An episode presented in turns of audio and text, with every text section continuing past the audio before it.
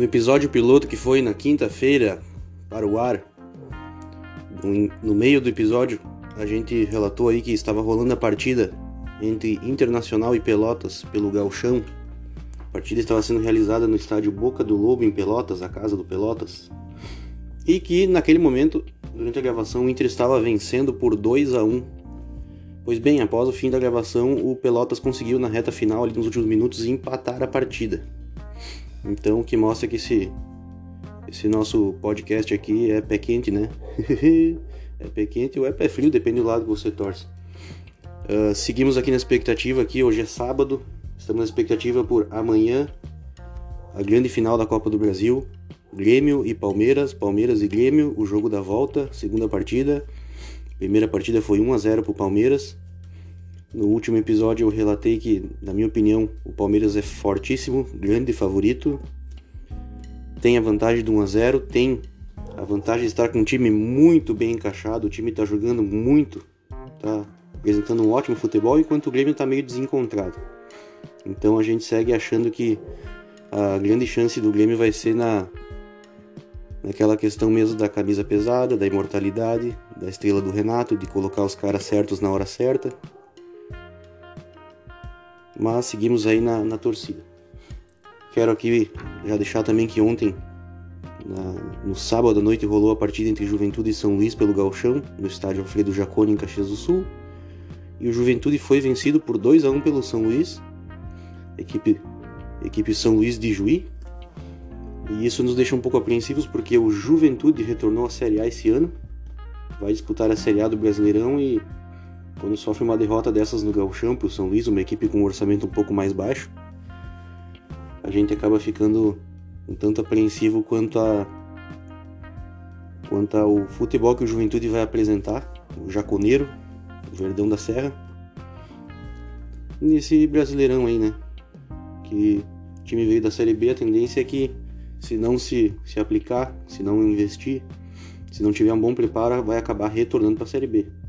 E nós torcemos para que o futebol gaúcho sempre esteja fortalecido na Série A. Também quero deixar aqui já o, o resultado de uma outra partida que ocorreu ontem à noite, que foi Caxias e São José. O Zequinha. Caxias e São José rolou no Centenário em Caxias. O Caxias venceu por 1 a 0. A equipe do São José de Porto Alegre.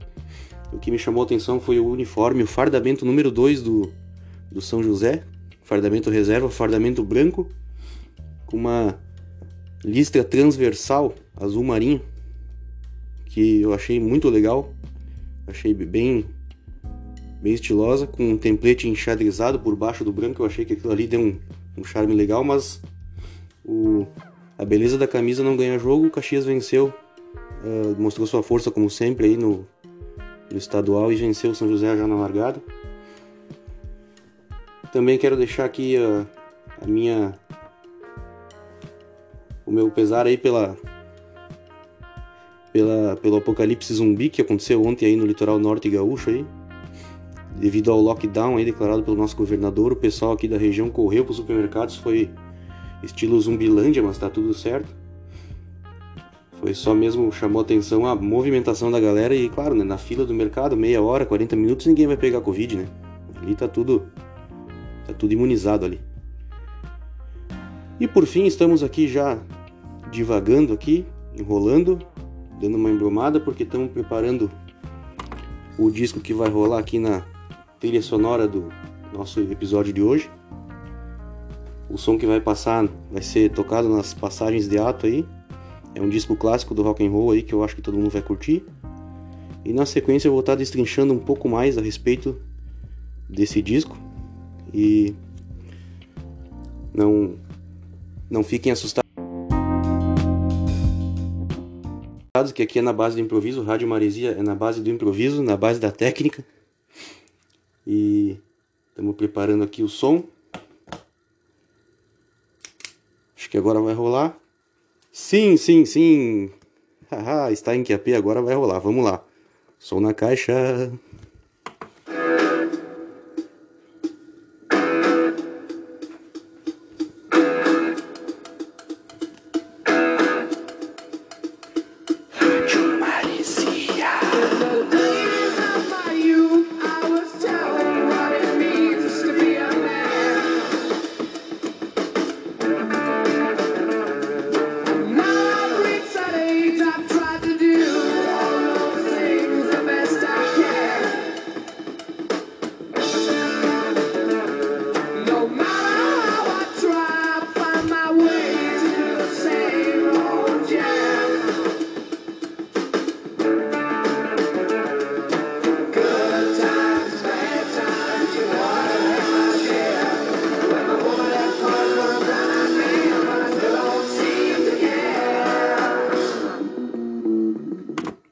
Sim, sim, sim, Rádio Maresia na área. Esse foi. Esse foi, não, esse é o disco, o primeiro disco do Led Zeppelin. Foi ao ar em 1969. Esse disco aí é um disco clássico. Ele foi gravado na Olympic Studios em London. Olympic Studios em Londres, na capital inglesa. Foi lançado pelo selo Atlantic, selo americano. E é um som que para mim é um som bem raiz, bem clássico do rock. É uma pegada bem raiz, uma pegada bem crua.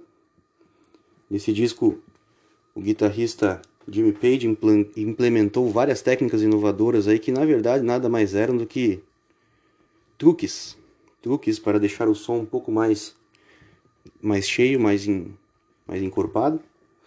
E na, mas na época foi uma grande inovação. Uh, seria mais óbvio, seria mais óbvio a gente usar como trilha sonora o Led Zeppelin 4, que foi o disco mais que obteve mais sucesso tanto na questão da crítica, foi muito aceito pela crítica e também foi um sucesso em termos de números de vendas e reproduções. Mas como a gente aqui sempre vai contra o óbvio, a gente sempre vai pelo pelo adverso. Então a gente acaba indo pela uma pegada mais raiz, uma pegada mais pesada, mais crua. E eu acho que esse som representa bem. Vamos lá, Rádio Maresia.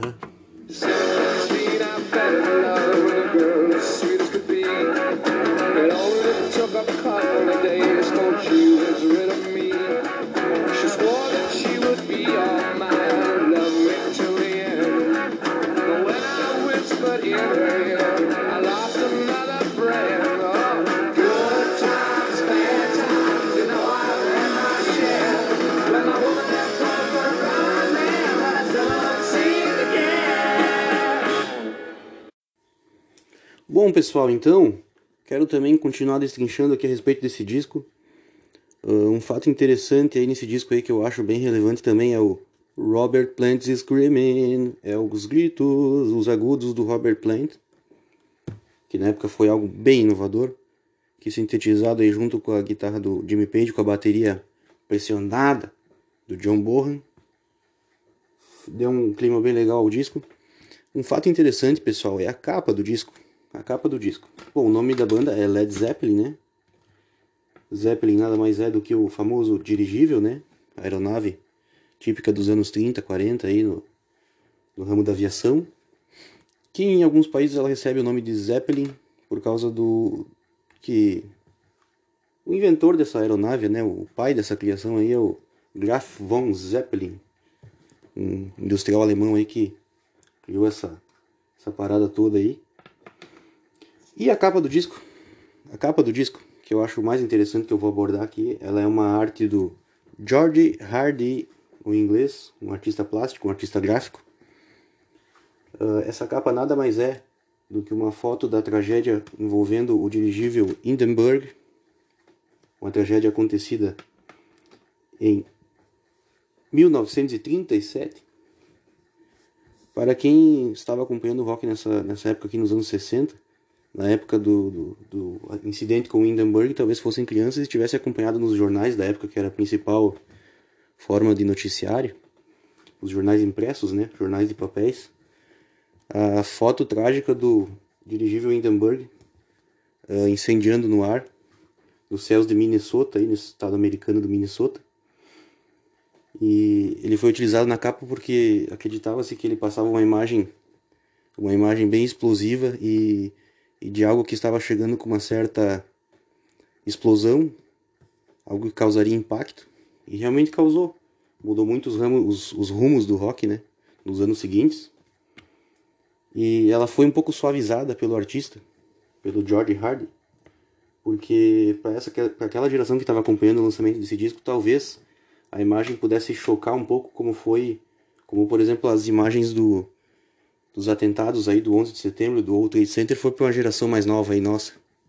Como foi algo que foi muito acompanhado na época e muito disseminado, então para não causar muito choque, eles deram uma suavizada, uma fizeram uma uma arte ali conceitual para deixar um pouco mais um pouco mais uh, dispersa aquela imagem das chamas ali. E, e isso acabou trazendo um ar legal pro disco. Uh, pela capa o disco meio que já se vendia. E ao ouvir a primeira faixa, que é essa que nós estamos escutando, de Good Times, Bad Times, uh, o pessoal já tinha uma noção de uma pegada bem. que começava o disco já com uma pegada bem explosiva. E a sequência do disco aí é só pérolas, né? Nós vamos estar acompanhando algumas faixas aí na sequência.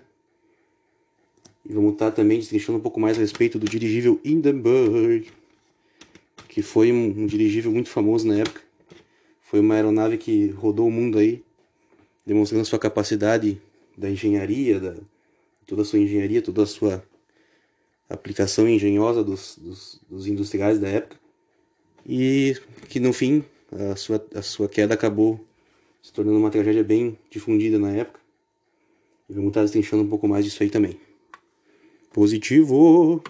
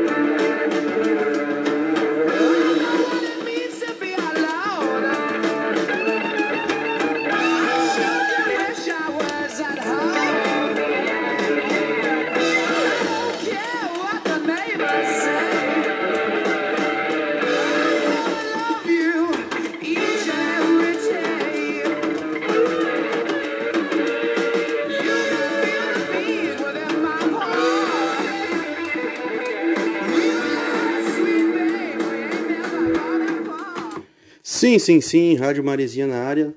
Seguindo então a nossa explanação a respeito do Hindenburg, o grande dirigível com prefixo, aeronave com prefixo, veja só, prefixo Lima Zulu 129, prefixo da aeronave Hindenburg. Uh, o que acontece, pessoal? Dando uma introduzida para vocês aí, ó. Uh, na época, nos anos 30, o pessoal recém tinha vindo aí nos, nos anos 20 aí do, do, do fim da, da, da Primeira Guerra, a aviação estava nessa época de, nos anos dourados aí, né? Muita, muitas invenções, muita inventividade nessa área. Uh, o pessoal querendo cada um ser mais inventivo, né? Querendo se destacar mais na, nas inovações. E na época ali, a, a, Alemanha, já, já no início dos anos 30, já estava entrando na fase mais nazifascista aí. E estava for, fortalecendo a sua, a sua aviação interna aí para já como preparatório para a Segunda Guerra Mundial tanto que uh, na Segunda Guerra Mundial aí as, as, as, aeronaves mais lembradas aí foram as alemãs mesmo. Uh, outras áreas também, blindados, submarinos, enfim, eles estavam nos anos 30 numa questão de se destacar muito nessas áreas da, da engenharia, da mecânica, mas com intuitos meio uh, malignos, né? Que seria provocar uma guerra que arrastaria o mundo para a Europa nos anos 40. E o que acontece, pessoal? Nessa época eles queriam se destacar muito na aviação e eles tinham por base que a aviação, a aviação comercial, transporte de pessoas, ela acabaria no futuro se voltando mais para os dirigíveis. Dirigíveis, uh, simplificando aqui de, de forma mais, mais rápida, dirigíveis que eram alimentados por gás hidrogênio. Eles eram alimentados por gás hidrogênio era o combustível deles. Uh, o que acontece? Esses dirigíveis, uh, que que eles, qual era a ideia que eles queriam passar? Uh, nos anos 20, nos anos 1910 a 1920, o ápice da, do luxo e da riqueza eram os, os cruzeiros, né? Cruzeiros, os transatlânticos. a alta sociedade, o pessoal, pessoal mais da, da classe alta aí, classe A, pessoal, o mais chique era viajar nos transatlânticos, né? E essa, essa, esse estilo de vida dos transatlânticos, da, dos cruzeiros de luxo, ele não conseguia ser reproduzido no ar, porque os aviões da época eles eram uh, muito mais voltados para a eficiência, para a eficiência na questão ergonômica, na questão da engenharia, e não tanto uh, voltada para luxo ou conforto. E tanto que as proporções dos aviões na época eram muito pequenas, os aviões eram utilizados na época mais para questão utilização militar, né? Utilização nas guerras, utilização militar, transporte de correios, né? O famoso correio aéreo. O famoso correio aéreo e e quando se tratava de um transporte um pouco mais requintado, o pessoal na Alemanha na época estava investido nos, nos dirigíveis, que seriam, entre aspas, os transatlânticos dos ares. Por exemplo, o Zeppelin Windenburg, ele podia levar, eu tenho até anotado em algum lugar aqui, vamos ver, em torno de 140 pessoas em torno de 140, 140 pessoas. Na época, uma aeronave levar 140 pessoas era tipo um Titanic dos ares, né? Então, a ideia principal deles era investir nessa área. E como a Alemanha nazi-fascista queria mostrar a, a, sua evolução, a sua inventividade, ela fez uma, uma artimanha que era o, o a aeronave Hindenburg, prefixo Lima Zulu 129, atravessar todos os continentes mostrando a, sua força, a sua capacidade e ao mesmo tempo mostrando para os demais países, as demais potências que eles tinham um, uma uma indústria muito avançada voltada para o seu transporte aéreo. E até certo ponto isso acabou causando um bom impacto porque as cidades do, do ao redor do mundo que recebiam o Hindenburg, o dirigível, o Zeppelin Lima Zulu 129 uh, era como se fosse um, um, um, circo, né? É como se fosse um circo que cruzava a cidade, todo mundo parava para tirar foto, para admirar aquilo, o que, que é aquilo, de onde é que vem, o que será, o que eu vejo. E tanto que muitas fotos foram tiradas na época, muitas fotos foram tiradas na época ali e fotos em preto e branco que circularam o mundo todo nos jornais da época. E na sequência nós vamos estar destrinchando um pouquinho mais a respeito do Zeppelin Hindenburg o dirigível Lima Zulu 129 que foi da glória à tragédia de forma muito rápida, de forma muito rápida. Nós vamos estar destrinchando um pouco mais aí na sequência. E por enquanto, vamos ficar com mais um solzinho do disco do Zeppelin, do Led Zeppelin de 1969, o famoso Led Zeppelin 1. Solta o som!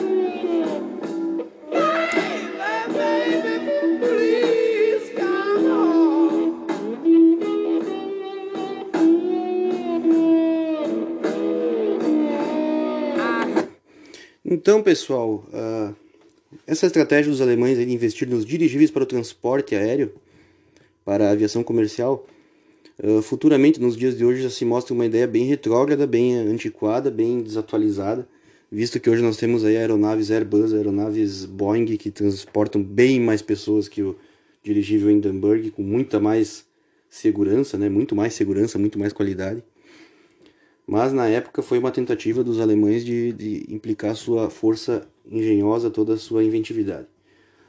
Bom, falando sobre o Hindenburg, ele foi fabricado pela empresa, pela empresa que era, pertencia à família do von Zeppelin, o criador do Zeppelin, o Santos Dumont deles lá, para dizer assim, né, para ser mais exato, o inventor da, da, da nação. E ele era um ícone da indústria alemã na época, ele era uma propaganda nazista, Uh, ele levou, para vocês terem uma ideia, levou 5 anos para ser fabricado. Uh, ele, ele foi fabricado entre 1931 e 1936. Uh, esse tempo de fabricação era algo considerado próximo aos cruzadores aos cruzadores da, da, das marinhas da, da época ali, da marinha inglesa, da marinha alemã, da marinha americana. Era mais ou menos o tempo que levava para batimento de quilha de um cruzador. Era mais ou menos esse tempo aí. Uh, alguns dados, alguns dados, vamos ver. Ele entrou em operação no dia 4 de março de 1936. Uh, ele efetuou num total 63 voos num período de 14 meses entre 1936 e 1937. Como a Segunda Guerra Mundial começou em 1939, já estava às, às vésperas do início da Segunda Guerra. Uh, o, a tensão na Europa ali, as, as, tensões políticas nas fronteiras dos países e, e já estavam começando a, a desengatilhar ali, de uma certa forma. Em meio a isso, o, o Hindenburg era uma forma de propaganda nazista, como eu já falei, era um ícone da indústria alemã e viajava o mundo demonstrando a sua, a sua potência. Uh, a metragem a metragem do Hindenburg ele tinha as mesmas medidas de um, de um cruzador japonês da classe Yamato. O cruzador japonês da classe Yamato que veio a ser fabricado ali alguns anos depois, tá? Não foi bem na mesma época e a medida seria em torno de 250 metros, 250 metros, ou seja, era como se um cruzador da classe Yamato estivesse sobrevoando as cidades da, da, da Europa, da América, na época. E na época foi a maior nave a voar, a maior nave a voar, foi superada há poucos anos aí pelos, pelos, pelas aeronaves Airbus e Boeing. E a causa, a causa da queda do Hindenburg foi um vazamento, um vazamento do gás hidrogênio do seu interior. Um gás que se mostrou altamente inflamável. E, e esse incidente foi como é que eu vou explicar assim a, como da forma que os alemães queriam implantar aquela tecnologia aquela engenharia toda mostrar que eles estavam muito muito avançados na na época eles acabaram dando um baita tiro no pé porque o vazamento do gás de hidrogênio praticamente inviabilizou a segurança desses tipos de aeronaves, inviabilizou totalmente. Tanto que na Segunda Guerra Mundial não se utilizou esse tipo de aeronave para nenhum tipo de desembarque de tropas, invasão aérea, nada. Uh, foi totalmente inviabilizado e hoje em dia os, os, os dirigíveis são usados aí uh, raras vezes aí uh, como forma de patrocínio aí nos, nos campeonatos americanos aí do futebol americano, do beisebol, entre outros esportes aí, mais para divulgar marcas, né? Então foi uma, uma, uma, inventividade que queria se mostrar muito avançada na época e se mostrou algo totalmente inseguro e incapaz de ser executado. Até chama a atenção que, que ele rodou por muitos países na época, o que foi visto a, o tamanho da sua fragilidade foi algo bem, bem surpreendente. O que causou então foi o vazamento do gás de hidrogênio. O incidente ocorreu em Lakehurst, Lakehurst, New Jersey, Estados Unidos. A data do incidente foi o dia 6 de maio de 1937 e ele veio a incendiar devido ao vazamento. Foi durante as manobras de pouso na base aérea de Lakehurst e os números como eu disse para vocês, ele, ele podia levar em torno de 140 pessoas, mas no dia, naquela data, ele tinha 97 pessoas embarcadas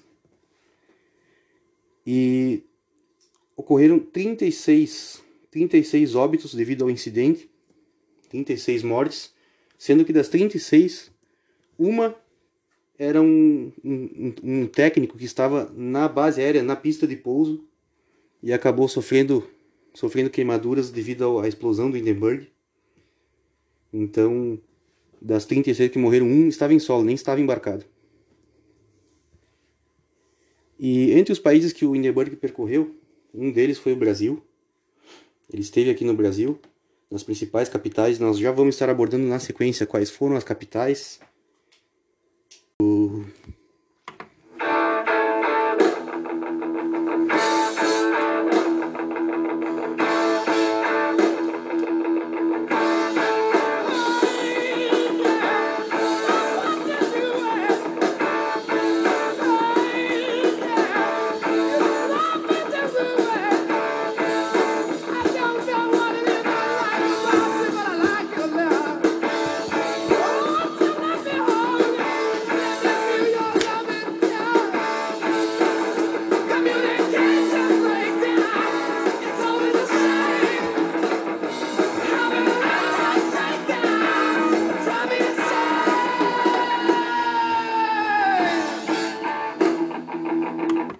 Essa é a faixa Communication Breakdown.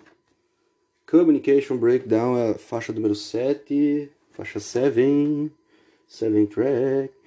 E essa faixa aí também, muito show, muito explosiva. Rockzão pegada raiz. Uh, quero aproveitar o embalo pessoal e já deixar aqui o anúncio aí. Para você que ainda não segue, siga lá a nossa playlist da Rádio Maresia. Nossa playlist no Spotify. Você que tem Spotify pode nos seguir na nossa playlist.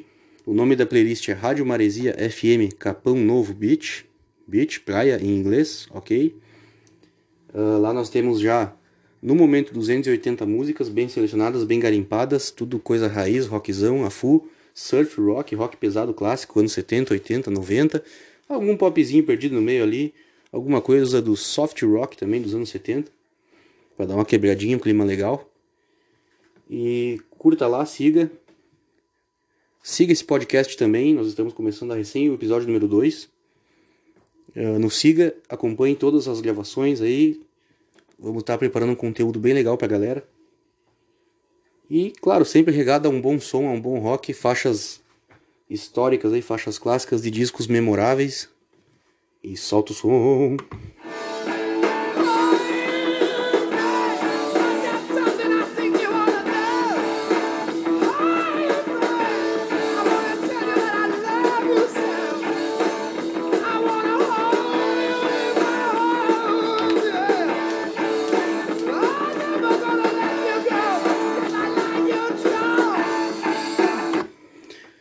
Claro, pessoal, agora associando aí com a história do Led Zeppelin também com a banda, a, a banda, assim como o Hindenburg acabou começou de forma muito gloriosa, assim, com esse disco Led Zeppelin 1. Teve um ápice ali no Led, no Led Zeppelin 4. Led Zeppelin 4, a famosa faixa Stairway to Heaven. E posteriormente teve um fim bem melancólico, assim como o Hindenburg. O, a, a, a banda encerrou suas atividades aí após a morte do baterista John Bohan uh, intoxicação por álcool aí. Mas o som dessa banda assim é algo a ser estudado por décadas e vem sendo estudado por décadas aqui é tá sendo trilha sonora desse podcast aqui sendo, aqui sendo muito abordada, tanto que teve uma ligação aí memorável com o dirigível da capa do disco, o Hindenburg. Vou estar tá postando na sequência nos stories do, do, do, meus stories pessoais aí, Leandro Rocha, Leandro, arroba Leandro2122. Opa, perdão, errei arroba leandro2128. Arroba leandro2128 no Instagram. Vou estar tá colocando nos stories aí a capa do disco para vocês entenderem mais ou menos o que, que foi na época. E dessa forma aí, vamos rolar mais um som aí. Continuando essa faixa que a pegada tá boa. Communication Breakdown.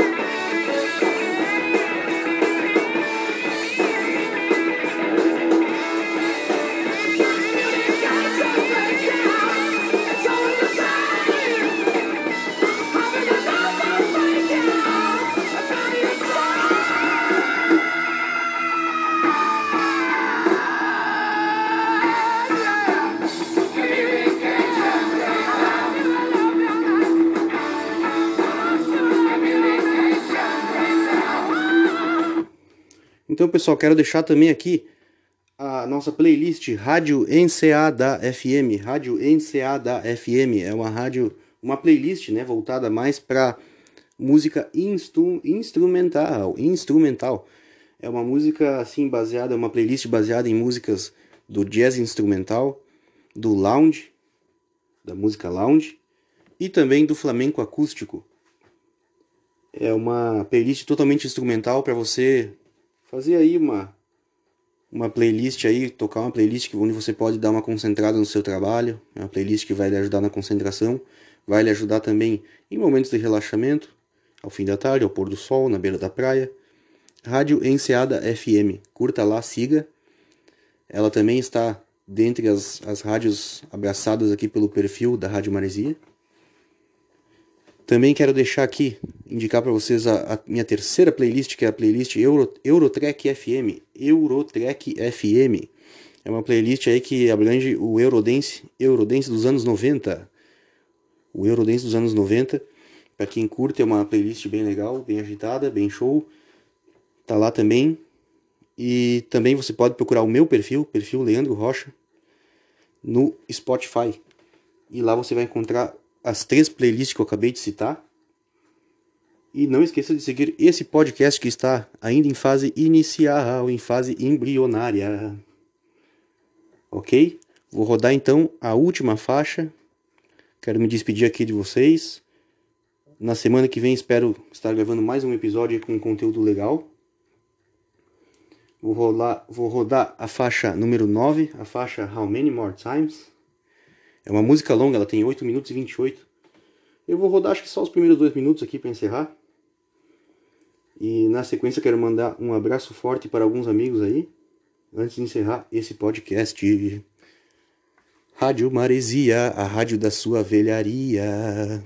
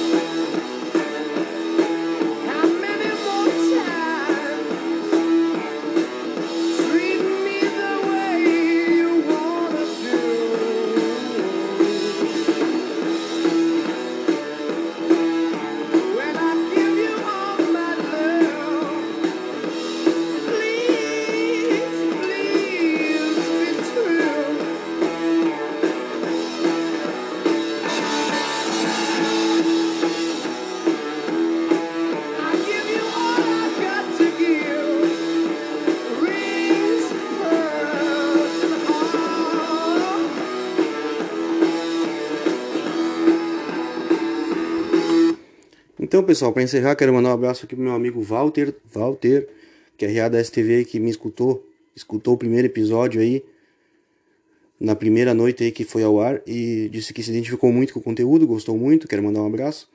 Quero mandar um abraço também pro QRA Potter, QRA Potter, que se escutou apenas 10 minutos aí do meu primeiro podcast aí, tá bom, tá de bom tamanho, disse que deu muita risada, já valeu a pena. Quero mandar também um abraço pro Laone de Carlos Barbosa, Laone de Carlos Barbosa, que escutou todo o episódio e achou muito massa.